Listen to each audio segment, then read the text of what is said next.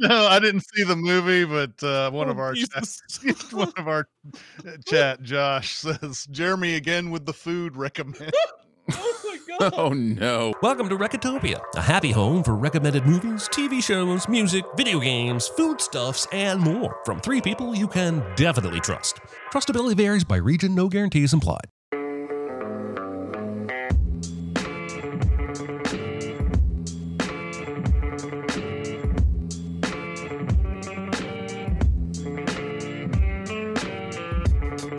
And now, here are your hosts, Chris Atkinson, Jeremy Scott, and Aaron Dicer. Fates intertwined, cosmic coincidence, oh, you know? You full of shit. All that crap. I'm full of shit. You're a monument of it. You even bullshitted yourself. All I am is taking out the garbage, killing bad people. Uh, well, that's what you said. You believe me?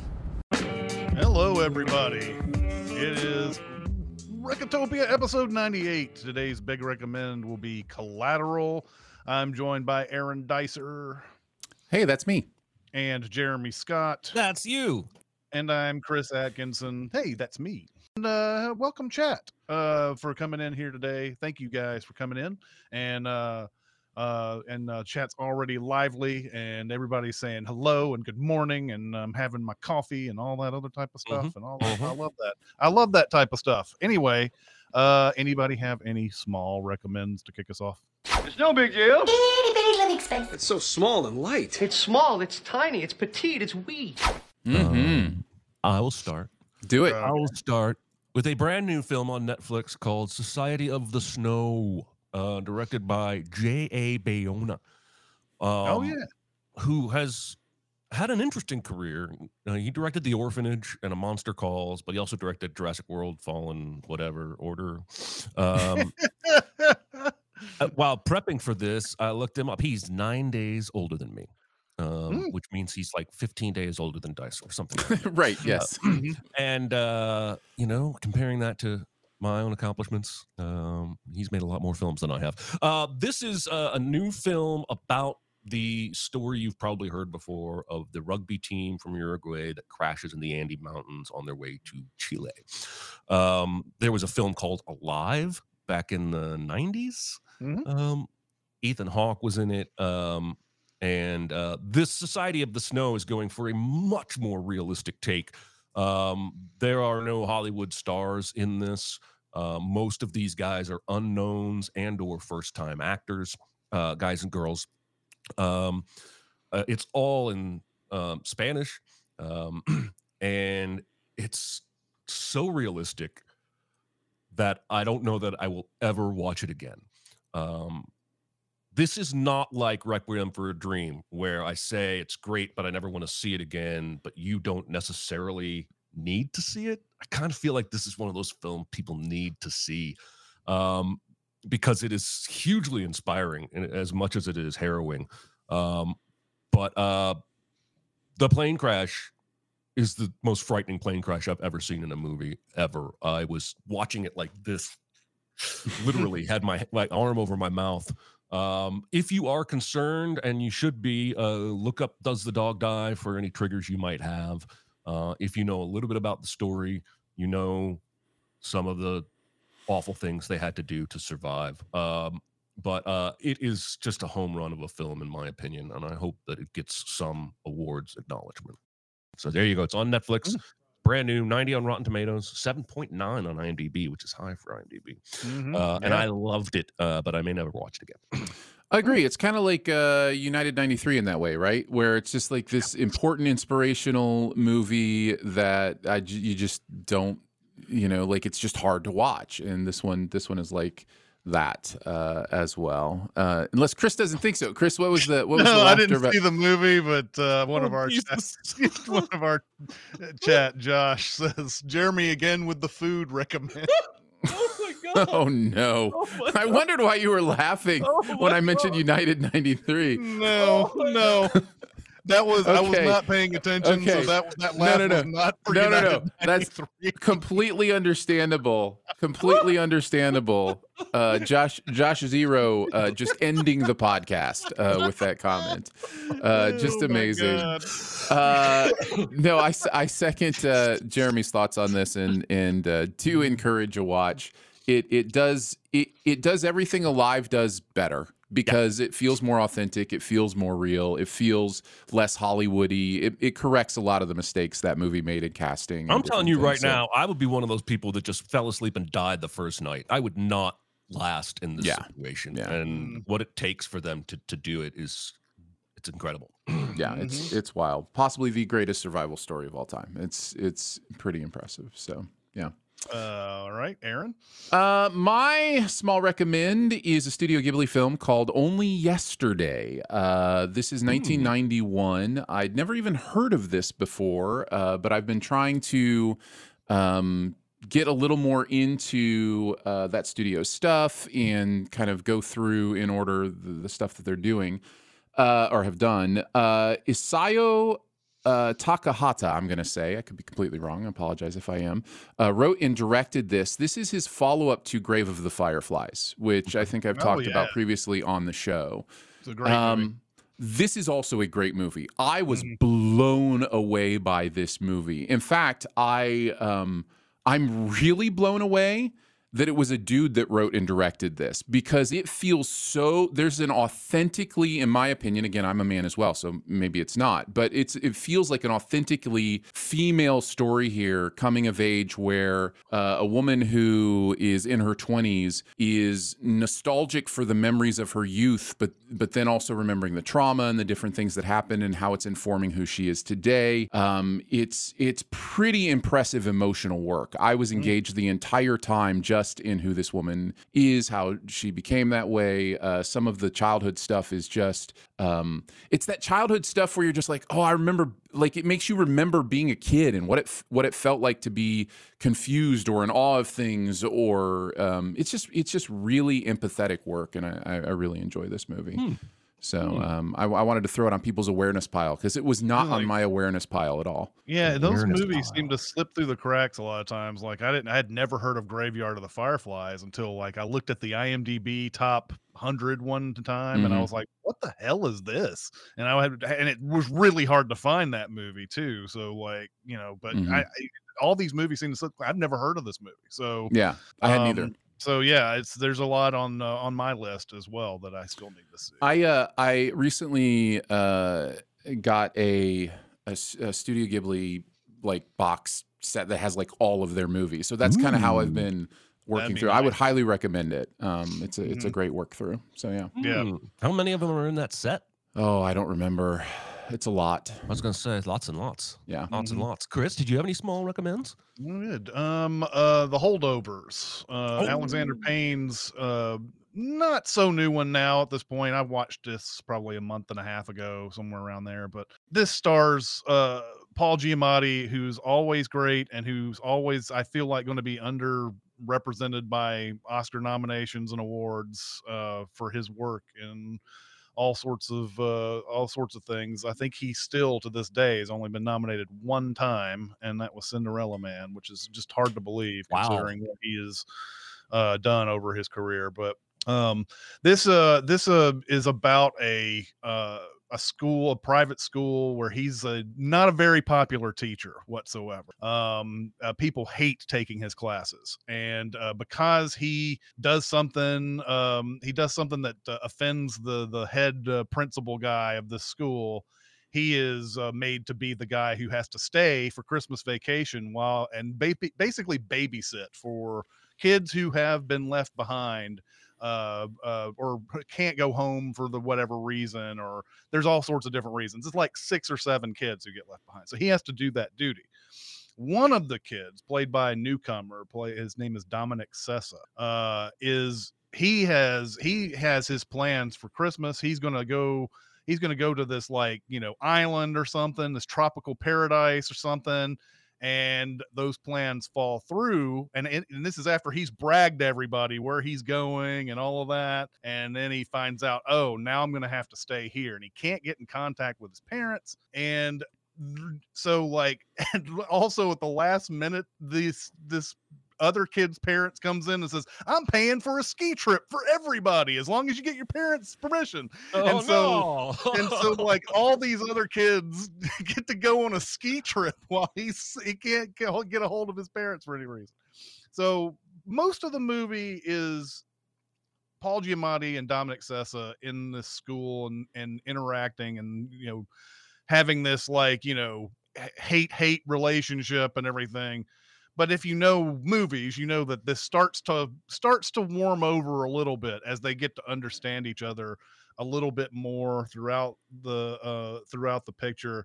Um another uh, uh another adult in this picture uh played by Da'Vine Joy Randolph you may have seen in murders uh, only murders in the building and stuff like that also great in this movie. She plays a woman whose son has uh who's been killed in vietnam and she's still struggling with it um and uh this movie's yeah set in like 1970 or something like that so um typical great alexander payne stuff um here and if you were a fan of uh, especially something like sideways which i think uh goes along well with this movie because of the giamatti connection and the payne connection um i i think you'll really really love this one too so uh good movie. Giamatti won a Golden Globe last night, and there's a photo going around social media of him sitting at In-N-Out Burger in his tux with the Golden Mhm. Globe sitting on the table, and it reminds me of that scene in Sideways at the end where he takes his fancy bottle of wine to some fast food joint uh, and sits there quietly eating it. I thought that that's that's a purposeful ref, reference, right? Like that was he did that purposefully to imitate that. I just that's so perfect, right? Like know. that's so perfect. I've Uh, seen pl- plenty of golfers will win the Masters and then do something totally normal with the green jacket Mhm. on, like go to McDonald's Yeah. or whatever. yeah. Um, but yeah, it could be a reference to that. And It's I'm- I mean, he obviously liked working with Alexander Payne. Um, I have uh this this is my vote this year for uh movie I would be absolutely shocked if Jeremy didn't absolutely love. I like I this this movie is going to be uh it will be shocking to me if you don't enjoy this Jeremy. It's so fun, it's so interesting. Da'Vine uh, Joy Randolph is is almost a lock to win the Oscar for this. Like oh she's yeah i didn't she- realize that yeah, she's the front runner um, for best supporting actress. So um, it's it's really good. I love you mentioned the ski trip thing. I love how this movie isn't afraid. Like it almost sets it up like, oh, here's all the buddies, and we're gonna get to know this group, and then all of a sudden it's like, nope, they're all gone, and this is really about these two. And it's I love Yep. that. It's it's, it's it feels It's almost great. brave because in most movies now, like every character has to have an arc. Every character is with us from beginning to end. And this movie's like, no, we're gonna focus on uh, where the story wants us to focus, and I, I just think it's it really benefits from that. And yes, I saw the question by Flyboy that's way up on the chat now that asked he didn't get nominated for Sideways. No, he did not get nominated No, for he Sideways. did That's not. what that's that's the point. Like he just there's so many like American Splendor is one he should have been nominated for and didn't. He could have Sideways is nominated one. for Private Parts. God, he could have been Yeah, for. Private Parts, which was one of of his different first movie, like first big role movies anyway. But anyway. Yeah. Um okay. Well, we're on our big recommend, which is collateral, and it's Jeremy's. So take it away. I'm fine, I'm fine. It's just that you're so big. It's so huge. It's a good rule, but this is bigger than rules. It's bigger on the inside. Is it? I noticed. Oh shit! This was my recommend. Uh, I'm just kidding. Um, I have not seen uh, Collateral in many years, probably seven or eight years, and boy, did I have fun watching this movie again. Um, Michael Mann absolutely owns L.A. at night. There's Mhm. nobody that can shoot that city at night with mood and action and character development. Uh, I just I came away with a even more appreciation for his directing style. Um, we open with Tom Cruise, whose name is Vincent. Also played a character named Vincent in Color of Money. Uh, there's your trivia for the day. Uh, he's at an airport and he bumps into Jason Statham, and they both drop their bags and pick up the other person's bag and talk about characters that stay with us from beginning to end of the movie. Jason Statham is not one of them. He is gone after this. Um, I was confused. I had to go check. Uh, and he was certainly famous and starring in movies uh, at this point. So this is either a favor or a cameo or a happy little coincidence. But Jason Statham is obviously giving Vincent some stuff he couldn't take on the plane. I wonder what it could be. Then we cut Mhm. over to Max, the cabbie, Jamie Foxx. Jamie Foxx spells his name with two X's, and I found myself in my notes spelling Max with two X's for about half the movie before I realized what I was doing. Um, this is his uh, first of two Maxes because he plays Max in uh, Amazing Spider-Man. He too. does, and uh, Mhm. well, then later in uh, No Way Home.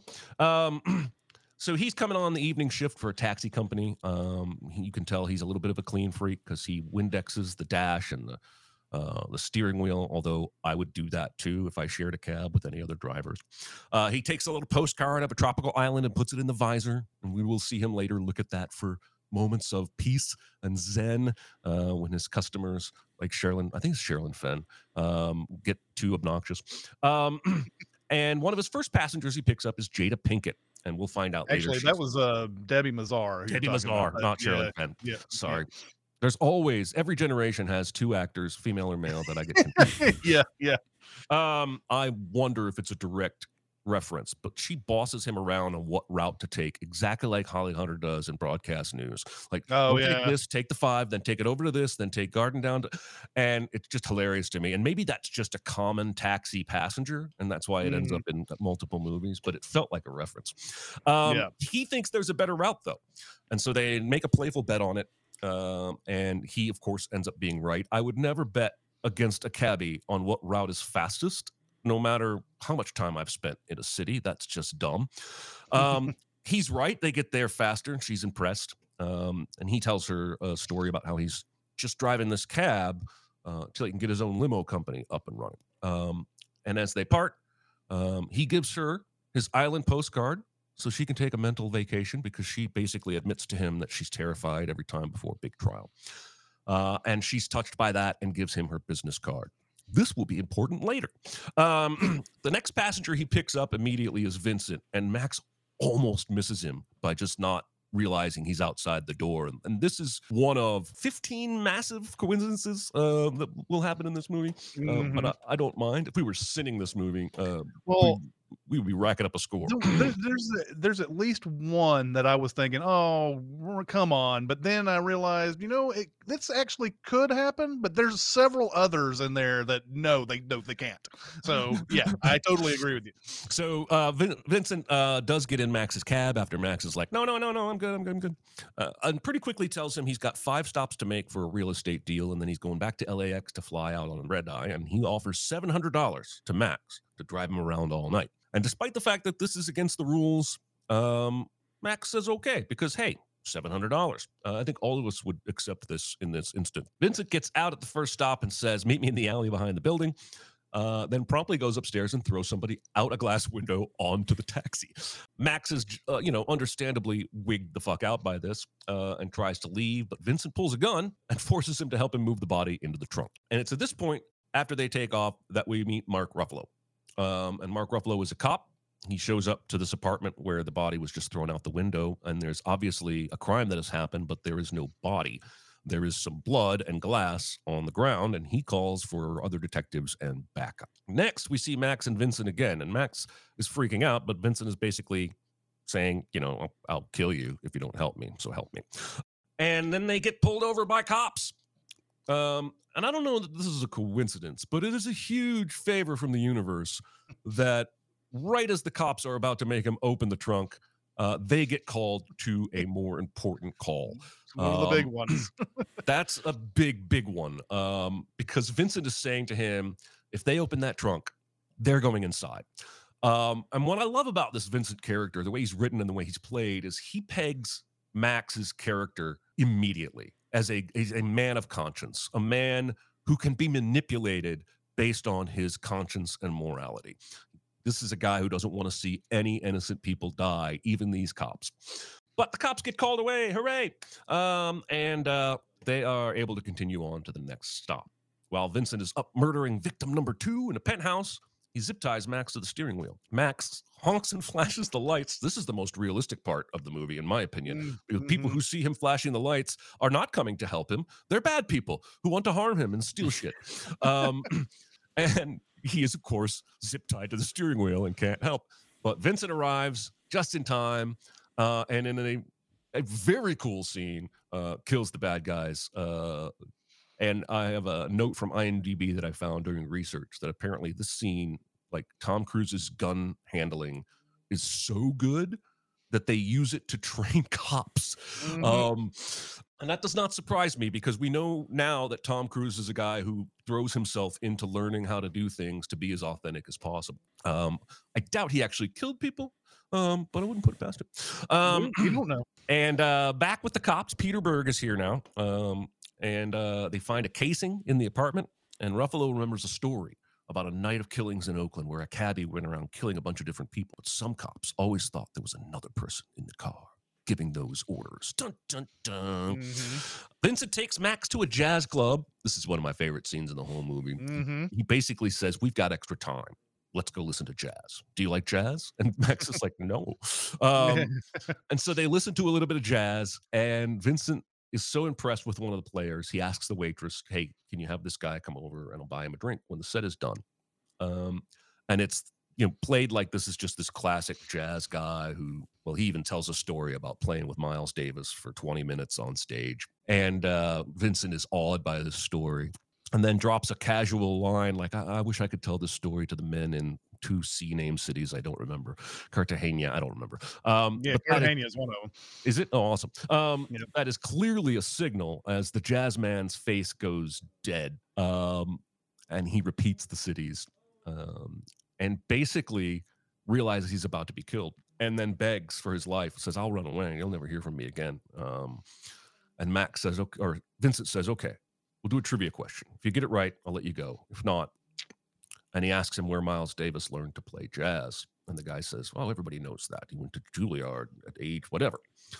And Vincent immediately shoots the dude in the head. And Max, understandably, wigs out.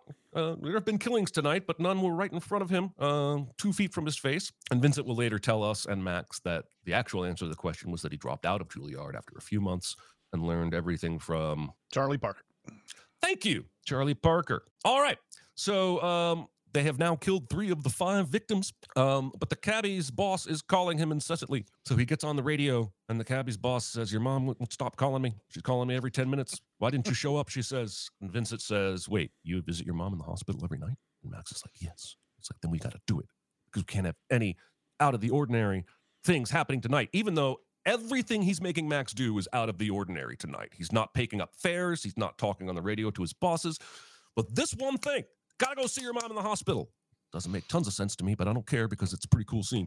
They end up actually sharing an elevator with Ruffalo's character, who I believe is named Fanning. Yeah. Um, and uh, while Vincent is talking to Max's mom, charming her, Max idiotically grabs Vincent's briefcase and bolts. Um, and uh, there's a there's a foot chase because Tom Cruise always has to run, Yep. and they end up on this sidewalk overpass over the highway, and Max throws the briefcase over where it's destroyed by a passing semi, and that was dumb. Uh, we cut over to the morgue, and Ruffalo is shown multiple bodies dispatched execution style, and finds the body of a lawyer who is a criminal connected to the first crime scene's victim. So now the cops are starting to put the pieces together. Uh, Vince has Max taken to a place to meet Felix, who's connected with the people that hired Vincent, and basically says, Because you threw all my stuff away, I'm going to make you go in there and pretend to be me to get backup copies for the last two victims. And uh, he does, uh, surprisingly. Uh, but we also find out here that there are law enforcement people surveilling this club that Felix is in. Um, and uh, they see him go in. They even spot the taxi after Ruffalo shows up. They spot the damage on the taxi. They grab the license plate for the taxi. Um, so things are going to get hot, hot, hot. Inside, Max is finding some kind of inner will and drama training from high school. And uh, I suppose this is all adrenaline, but he actually turns into the guy he needs to be for about 30 or 40 seconds Mhm. um, shows some confidence uh, and is able to get uh, the backup files on a thumb drive. But by now, the cops have analyzed audio of him entering, calling himself Vincent, and they have figured out the next possible target. And there are air and land units headed to the same place as Max. It's a club called Fever. Um, and this is a pretty cool scene. Um, Mhm. the guys that Vincent hired, or the guys that hired Vincent, are also on their way to the club so that if Vincent messes up, they will kill him. Um, but don't forget, they think that Max is Vincent. It's all very convoluted. Before they get to the club, Max and Vincent have an incredibly symbolic encounter with a lone coyote. Uh, and then they move on to the club. The club scene is absolute chaos, but it's chaos that, from a filmmaking standpoint, is controlled. Um, even though you don't know where everyone is precisely at all times, uh, you know enough to know enough. Uh, and Vincent gives Max instructions to use him as a decoy, sends him out on the floor, and then slowly starts taking out the private guards of this witness that he's trying to kill, and then he assassinates the witness. Uh, Fanning, that's Ruffalo's character, finally realizes that Max isn't Vincent and walks him outside to be to safety, only to be immediately assassinated by Vincent in one of the more shocking moments of the film. hmm He forces Max back in, back in the cab. They take off, but now there are multiple helicopters in the air looking for them. They bicker in the car, and eventually Max is convinced by Vincent's philosophy of life that nothing really matters and intentionally wrecks the car um, so that he can get away. Uh, he does crash the taxi, um, but Vincent runs away, and a single cop shows up, and he's super helpful at first. He's like, "No, dude, you've been in a car accident. Sit down, relax." And then, as he's checking out the car, he sees the body in the trunk. Now that the trunk has been popped partially open by the accident, and starts trying to arrest Max. But in another of the biggest coincidences of my lifetime, as Max is about to be handcuffed, he looks into the crashed taxi and sees that Vincent's files have spilled, and there is the the name and photo of the next victim. And not only that, not only that, it's Jada Pinkett from the beginning of the movie. Yeah. Got her phone number. Um, Yeah. So he overpowers the cop, grabs a gun. He repeats Vincent's line here from earlier, telling the cop, "When did this become a negotiation?" And I think that's pretty Mm, awesome. Um, and then he doesn't, he can't get a phone signal. This is 2004, so I'm willing to forgive cell phone signal issues because they they were real back then. Um, and he ends up uh, in a parking garage, climbing to the top, and he's actually at the foot of the law building that Jada Pinkett is in, and he finally gets a signal, and he calls her, and we're intercutting now between him trying to warn her and uh, Vincent entering the building using the swipe keys that he got somehow from I don't know. Um, and uh, stalking her. And this is a classic movie thing here, where he arrives at the office before she's had to go, had time to go anywhere, only for us to find out she's not currently in her office. She's two floors up in the law library. And so first, Max is like, "Well, just stay there." He doesn't know you're there, but he starts to lose his battery on his cell phone, of course, and it, the calls keep dropping. And then Vincent, who is smarter than anyone else in this whole movie, looks down and sees the lit line on the phone and realizes that somebody is somewhere in this building on the phone and he knows it's her. And he, I think, I think, correct me if I'm wrong, I think he can deduce from the phone light what floor she's on. There's a label underneath the light Okay. that says 14th floor. Okay, so he starts Yeah. looking up, and then Max finally gets back through to her and says, He knows you're there now. Oh, crap, I was wrong. He knows you're there now. And the phone dies, and there's no choice but for Max to run in there and try and save her. Um, Max shows up just as Vincent finds her and shoots Vincent and runs off with the lawyer. But then there's a chase because, of course, Vincent isn't dead. Uh, there's an awesome moment where Vincent throws an office chair through a pane of glass and then goes to jump over it, but actually lands on it and falls awkwardly over to the side. And I did read that that was a complete accident that the director loved, so they kept it in, um, which I think is awesome. Um, they take the elevator down. Vincent takes the stairs. I'm not sure what's going on there. And also, Vincent has like a weird ability to know which direction they went. Um, yeah. But he follows them. They end up at the subway, and I need your guys' help here because they go down to the subway main floor. They look at a track where there's a train, and then Max looks down, and there's a second subfloor, and they go down there. Vincent comes in at the same staircase and ends up not going downstairs and going straight across and jumping a track, and then somehow they're all on the same train. And I don't know if the movie is saying Max and the lawyer went back up the stairs on the other side, and that's why they were crawling on their hands and knees to get into the train on the main platform. I got a little confused with the editing there. That's one thing I did not notice, so I, I have no idea. It could also be just saying that since they're on the second floor, we just assume Vincent went down to the second floor as well. They just didn't show us yeah, him so going down the second flight or something, something like they didn't show us that we're supposed to assume. Uh, Yeah, there's there's something cat and mouse going on there, like extra, you know, sensory perception from Cruise's character to get to the right train that they're Yeah. trying to do. I didn't quite follow it either, so Okay. Um. Anyway, they see him coming. They take off to the front of the subway car. Um. There's a pretty awesome moment where the train stops at a station and the doors open, and they're kind of hidden from him right now. But Vincent steps outside the train and just basically waits for them to pop their head out. It's a very French Connection kind of uh, Yeah. uh, homage. I mean, it's a little bit different from what French Connection does, but it still g- gives you the reminder. Yeah, and uh, so they they stay on the train, um, and the doors close, and he creeps closer and closer, and then the, you know power of lights going off at the right time uh, leads to a, a shootout where Max doesn't get hit and Vincent gets hit. It's wild. And then uh, Vincent struggles a little bit, sits down, and then he references a story he told earlier about a man dying on the MTA and it taking days before anyone ever noticed, and Mhm. asks if anyone will notice him. Uh, and then uh, he dies. And uh, we do see the lawyer and Max walking a bit, but and that's how the movie ends which is to me like there's so much more left after this like how does he explain this to anybody you Yes. know Uh, Yes. he's still going to be wanted for murder uh yes, after this he still has a lot of splaining to do for sure. yes Um, all right, Aaron, Chris, what are your guys' thoughts this time through on Collateral? Um, I love Collateral. Exactly what you were talking about. Michael Mann and L.A. is a really good uh, combo. Um, you know, if you if you've seen Heat, then you're gonna. This is like the more actiony version of Heat, where it's you know it's it's not it doesn't have a lot of long. The only long conversation is the jazz club, and that's such an you know interesting uh thing that you know Heat's got a lot of those like very ponderous conversations, you know and you're like it, you could fall asleep to it but Yeah. it, it- it's it, you know it's it, they're that way but this movie's always constantly moving um the, I think it's funny the the coincidence of of him not only seeing that Jada Pinkett is his next victim is one thing, but also I don't know if you're a if you're a drug cartel, what killing the prosecutor is going to do in this situation. Yeah. Uh it's not like if you kill her, the case goes away. It's there'll be other lawyers that come up afterwards. That's the point of these big cases. Whereas the that. witnesses, those once they die, they're gone. You're, they're gone. Witnesses make sense, you know, totally makes sense. I also, I also never really understood. Maybe he explains this.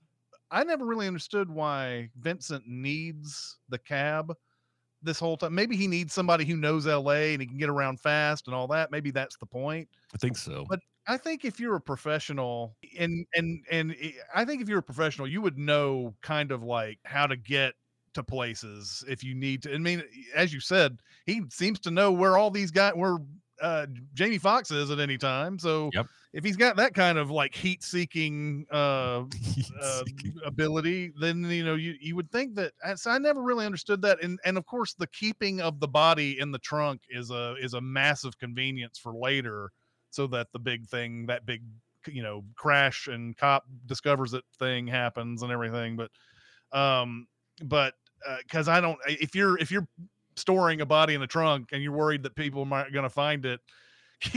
there's a number of people who could be seeing you right now do that. So why Well, don't and I just doesn't move the body the other somewhere out of the, what's the that? guy, and- the guy, they didn't, none of the other victims go in the trunk. He doesn't hide any of the other bodies. So Right, I think I think uh, partially what we're supposed to believe is that that Max is the the um what's the word I'm looking for? He's he's framing Max. So the body in the trunk is one way to make sure that Max is connected to all of these crimes and that at the end of the that day. makes sense. well, so I so I think he's purposefully him- doing that. Then don't throw him on top of the cab and make it uh, make him a cop magnet throughout the rest of the. Well, and he night. he explains that away by saying he shot him, and it was the the fall, the bullet in the fall is what killed him. So yeah, I think he's trying to say he didn't throw him out, but he shot him in front of the window, and the guy staggered back and fell out. I don't know. yeah. I don't. I, I I don't think that there's anything other than you pointing a gun at his head that makes the anything. I mean, like, yeah, you can frame him, but who's going to be looking for you anyway? I don't. I I don't think Mm. that. I think that's still a plot device. I still think it's just a a way to make things more on edge when they don't need to be. So some of what Um, I some of what I read from Mann was that uh, that the, the the Vincent character it very purposefully picks the Foxx character as the and Patsy was the word I was looking for, and the chat came through with that. Thank you for that. Uh, as the Patsy in this, and that even the Jada Pinkett Smith thing is not a coincidence. That's purposeful. That that cabbie gave her a ride already, and he was tracking, you know, that to have that in, you know, be part of the evidence and part of the suspect. But he wasn't. He, And he didn't. He almost didn't get into that cab. Yeah, That's and true. then and then the uh and then the the the other thing was that that Mann said was something about there's something early on where he says something to the Jamie Foxx cow- character to see how aggressive he will be, so he knows if he will go along with you know Mm-hmm. everything uh, on the night. So I, there's Hmm. There's some framework laid there. I don't know that it's well executed. I think yeah, is, I think I think I'll issue. settle on that. Like Yeah. that's what they were going for, but I don't think it's it supports the weight of it. But Correct. um, the one I, one thing I do like about this, and I, I saw a comment earlier, like you know that said, you know, this is the this is the perfect uh, scenario for an, a protagonist to be, you know, to have an antagonist come in his life and make his life better. Um, Mhm. Because and and I feel like kind of that's the point of the the sort of the uh I think it's sort of the point of the movie because I was sitting sitting there thinking, gun to your head, what would you do all the way through this? Like uh everybody keeps asking Jamie Foxx what he wants to do, and he's like, I want to start this limo service that's you know that's got all this awesome music and takes you to paradise and all this other type of stuff. And um and he's got the he's got the number of the hot lady and all this other type of stuff and he's not calling and and tom cruise keeps asking him why don't you go ahead and ask why don't you go ahead and start your business? Why don't you go ahead and call the hot lady and get a date and blah blah blah?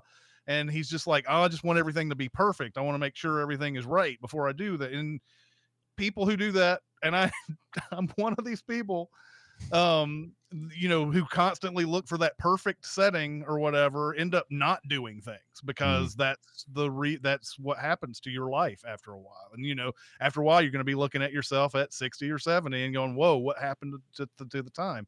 And then later on jamie Foxx actually says the phrase gun to your head uh, when he's uh, zooming through la and Mhm. everything. And i was like i feel like somebody asked michael mann or the writer of this movie whatever you know, gun your head. What do you want to do with your life? And then they sort of patterned a movie all around that gun to your head type of thing.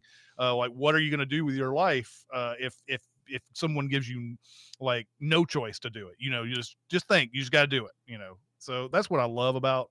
Uh, that's the uh, sort of the secondary reason why I love Collateral as well. Mm. Uh, I love this movie. Uh, it was an absolute joy to watch it again. It holds up for me. I I think the the thing that that one of the things that Mann seems to do really really well, um, not always but mostly, uh, is he really understands structure and how the visuals should impact the structure. So like this is a great script by the way. So that's that's you know start number one. And i guess the the guy who wrote it wrote it in college and then just kept refining it over the years and had a friend who finally encouraged him to turn it in. So you can tell it's like been like really refined and fine-tuned because the structure in this is uh, lots of setups and payoffs. Um, you know, Jeremy, I think you used the phrase "this will be important later." Yeah. uh, this is kind of that could be the subtitle of the movie, Collateral. This will be important later, uh, because there's just so much great setup and payoff in the structure, and it's uh, and nothing feels wasted. Um, I love the technical way Mann shoots some of the stuff, especially in that final chase. There are some shots with faces in the foreground that are just evocative in a way that uh, a lot of a lot of filmmakers don't use. And um, uh, there's there's also a shot again with a face in the foreground. It's Tom Cruise's giant face, and you've got the lights of the subway behind him. It's just this beautiful shot, and Mann is always looking for that stuff. I think, and and Yeah. using it well, and I don't think lingers on it too much either. One of the best shot city skyline shots of LA I've ever seen in this movie. When they're on the car driving on that highway and you see it into the right side and everything is unbelievable. Mann also does that stuff that I like too, where he ha- he films behind the head of somebody wh- who's looking off into the Mhm. distance. He does that in almost everything. Even Ferrari recently he did that. So it was Yeah. just a he's got you can always tell it's a Michael Mann movie uh, Yeah. when when you see the, the the choices and the angles and everything. Yeah, that's good.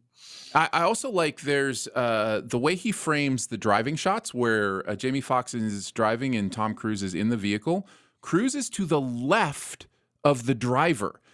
You do not see people shoot car scenes like this. They put the person in the middle of the back seat so that they can be seen in a regular like rear view mirror kind of shot. And what that does is it it gives this like sinister feel to everything Tom Cruise says says to him because he's completely out of his sight. He's sitting right behind him and it just feels a little off. Just like stuff like that just really builds the the tension I think in the the feel of this movie. Um just a few things that that I noticed this time through.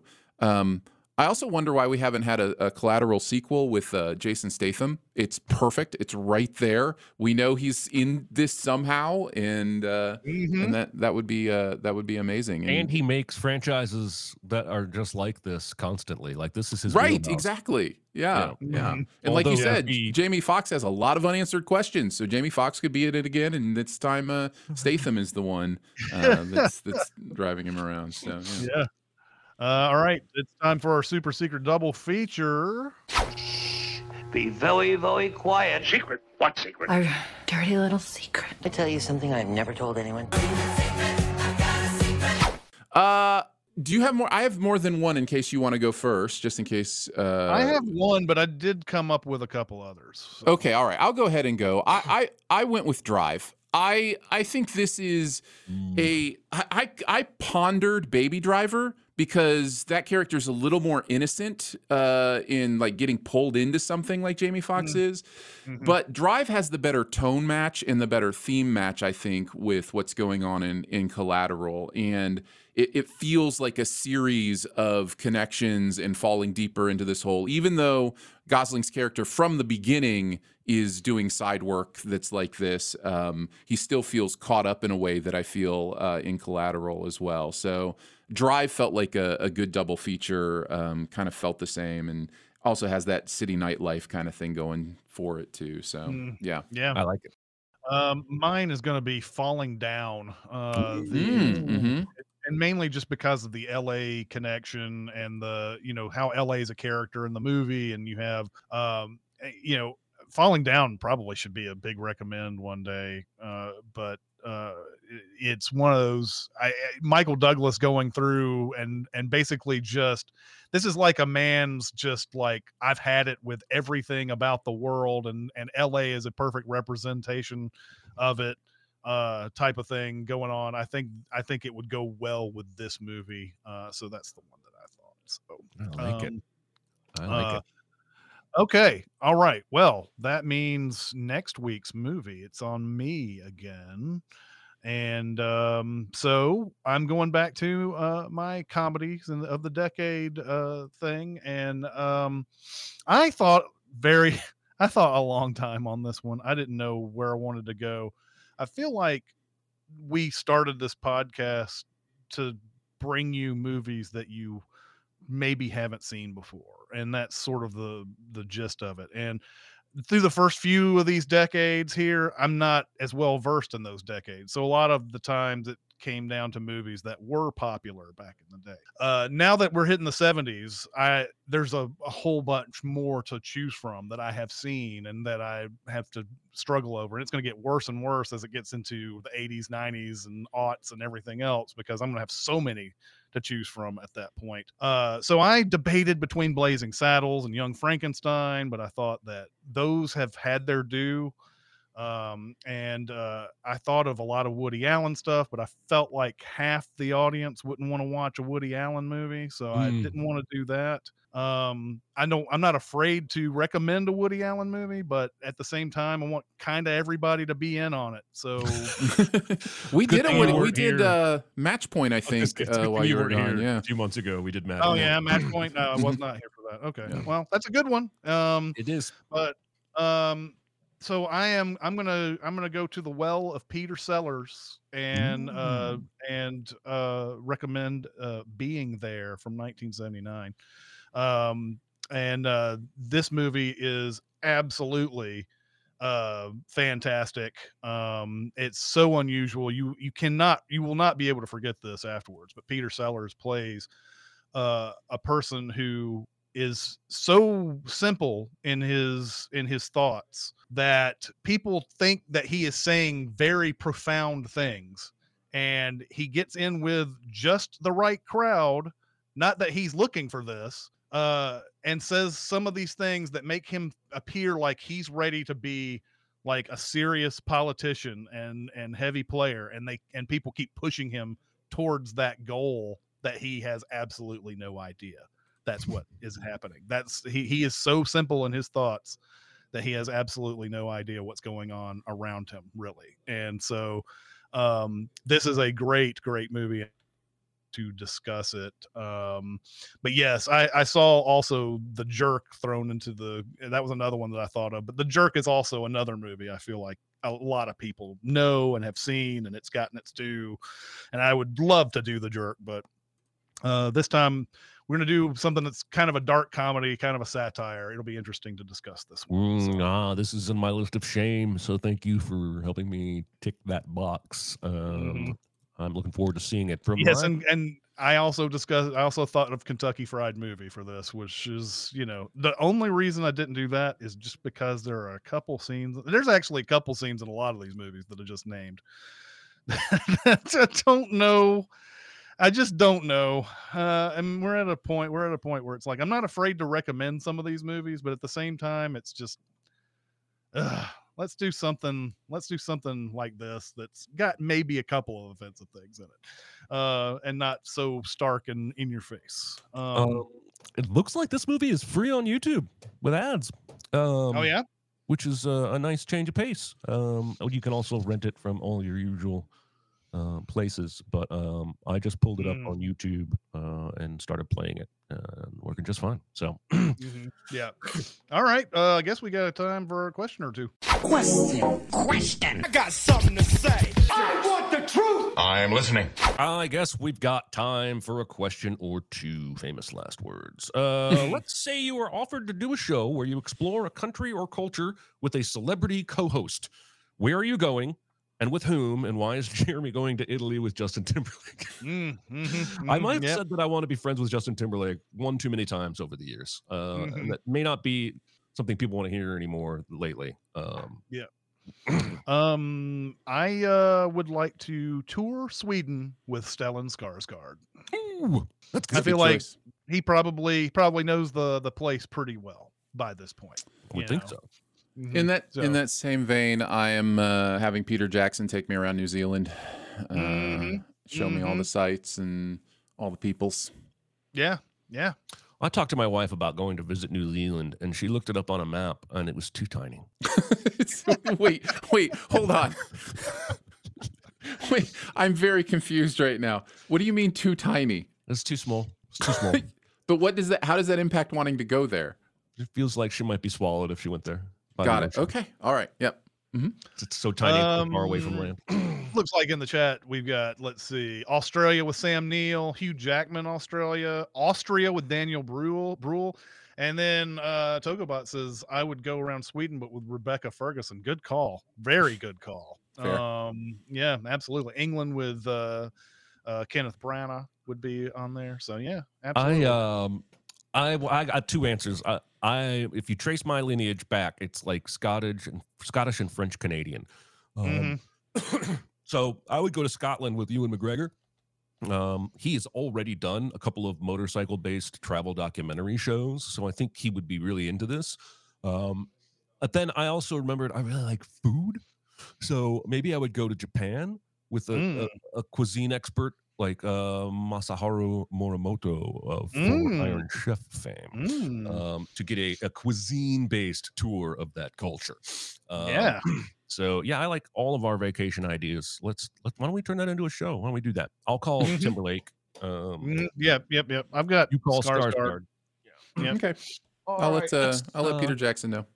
Let's do another one. Um, name a movie that was ruined by a bad ending, and name a bad movie saved by a good ending. Oh wow! I don't know if the bad ending ruined these movies, but they certainly left you coming out of the theater going, "Uh, did I? Uh, I liked everything else." Uh, um, The Departed, of course, has one of the all-time like endings where you're like, by the time uh every like everybody's getting shot at the end, and then Wahlberg shoots Damon, and the rat shows up on the balcony.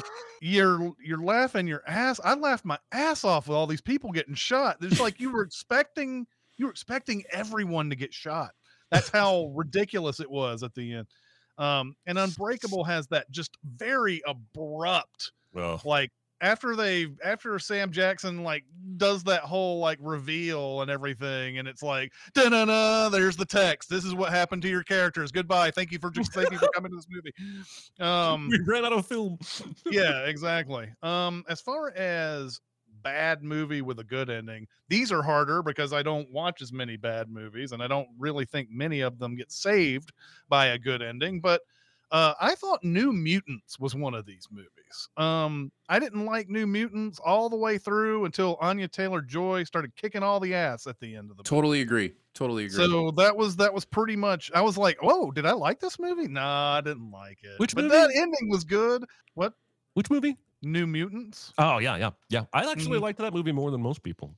Mhm. Um, but yeah, that movie's weird, weirdly Yeah. messy, but likable, likable and Mhm. weirdly messy. Um, Aaron, Uh, for good movie with a bad ending, uh, Wonder Woman is what I I went. Yeah. I I was Holy loving loving that movie, and then the end just went. It almost is like the end just threw its hands hands up and was like, I guess we're a superhero movie, and this is what we do, you know. and it's just like, all right, but that's kind of boring and typical. Um, so so that would be my answer for that. As far as a good movie with a bad ending, I would like to associate myself with the remarks of the gentleman in the red shirt, which is Chris. Uh, this is really hard for me because I don't think it saves the movie. I just they're very I, like I couldn't think of a movie where a great ending saved what was already a a, a bad movie. Um, because oftentimes in my brain, if the ending's great and it changes the rest of the movie, it's a good movie. It's not a bad movie with a good ending. Uh, so, anyways, but I went with Anchorman 2. Um, I didn't really Oh. enjoy Anchorman 2, but that ending had me rolling. And just cameo after cameo after cameo showing up and just ma- ultimate madness at the end. I just love That it. is great. The only thing I didn't like, well, I didn't like Anchorman 2 in general, but No, me either. the the the only thing about that ending is a it's of course derivative of the first movie. I mean, they they Mhm. may just be like, hey, let's just let's just go balls to the wall here. But then the other part of it is all of those actors are clearly like shot on different days and everything, and Mhm. they're not Yes, interacting yes. with each other. Yes. And I hate that they, there's not a, a- you know interaction with all those stars at the end. But yes, that is a fun like way to end that movie. yeah. I uh, I think I've gone on record before about th- how much I hate the ending of Eyes Wide Shut, um, and how, despite how bizarre that journey is, it hooks me and pulls me in, and I'm right there with him all the way up until the end, and it just kills it for me. Um, again, I agree with both of you. I'm not sure there's a bad movie that has an ending good enough to actually save the whole movie. But Bodies, Bodies, Bodies was one where about three fourths of the way through the movie, I was like, I am so sick of this fucking shit. It is so much like everything I've seen before. Yes, this generation seems to be too obsessed with their phones and their blogs, and the uh, people are entitled. And but then there's a thing that happens, and I, it's a new enough movie. I don't really want to get too into it, but there's a thing that happens that casts everything in a brand new light that had me rolling. Um, And uh, it's almost worth watching just for that, although I don't think it makes the movie good. So there you go. Mhm. All right. Very nice. I think that's going to do it. Uh, you want to wrap us up, Chris? Um, all right. Well, that'll do it for this week. Next week will be being there. Uh, who's not going to be there? Aaron's not going to be there. That's right. wah, Um, wah. Man hooky. exactly. So yeah, he's he's off doing important movie critic things. So But he will Yeah. supply us with his pick for the following episode so that we can give you your homework at the end. Yes. This week. yeah, yes, he w- yes he will. But uh, again, thanks a lot, chat, for showing up and uh, Mhm. watching us uh, today. Uh, we appreciate you so much for coming out and uh, and doing that and supporting us. So anyway, that's going to do it for this week. We'll see you next week. See ya. And one other Oh. thing, uh, next week will be at uh, 11 a.m., not 11:15. We are moving the start time of the broadcast. That's right. uh, Aha, to, that's 11, right. to 11 a.m. So we'll see you at 11 a.m. uh, next. Mhm. Well, Well, they'll actually, see you th- those- next we'll week. see a few of you at eleven fifteen who don't get the memo or forget, and then come in partway through the show. That's. Yes, exactly. Anyway, yes, we will be here a little bit earlier next week. So anyway, uh, that'll do it for this week. We'll see you. Come on. Bye.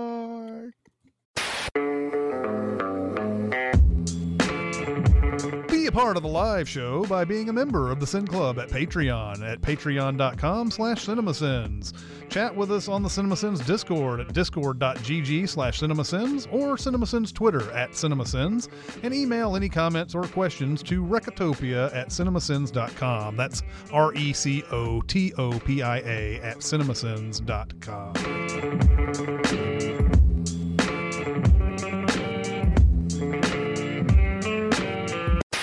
she went backstage for the rest of the show and then left a few minutes before it ended. But The View and most of the internet decided she left right then and there because she didn't Mm. like that joke. And like Yeah. The View was telling her, just smile and accept the joke. This is why I Mm. tweeted last night. She has no control over when the cameras cut to her. It's not her freaking fault. You're basically Yeah. saying it's evil that she's famous and she just wants to watch her boyfriend play ball. hmm Yeah. Not, not her fault. She's a megastar, and the cameras are going to cut to her all the time. I, get, I Yeah. imagine she's really tired of hearing about it. Oh yeah. I didn't. Uh, I didn't watch the Globes. I, I'm not as morally opposed to them anymore now that they cut the you know Hollywood foreign press out of the equation. Supposedly, we'll see. Uh, but uh, the the meme that has come from it that I love the most is the Jennifer Lawrence one. I don't know if you mentioned this one. Oh yeah, where it cuts to her during her nomination, like the, you know how they do all the nominees, and it cuts to them before the awards given out, and she mouths very clearly, "If I don't win this, I'm leaving," and she goes like this. It Yep. cracks me Seems like- up. it's like in the running man where uh where um richard dawson's like sorry we're experiencing technical difficulties and the old lady's like bullshit Pull the strings. yes uh, the the puppet is weeping but you yourself are not weeping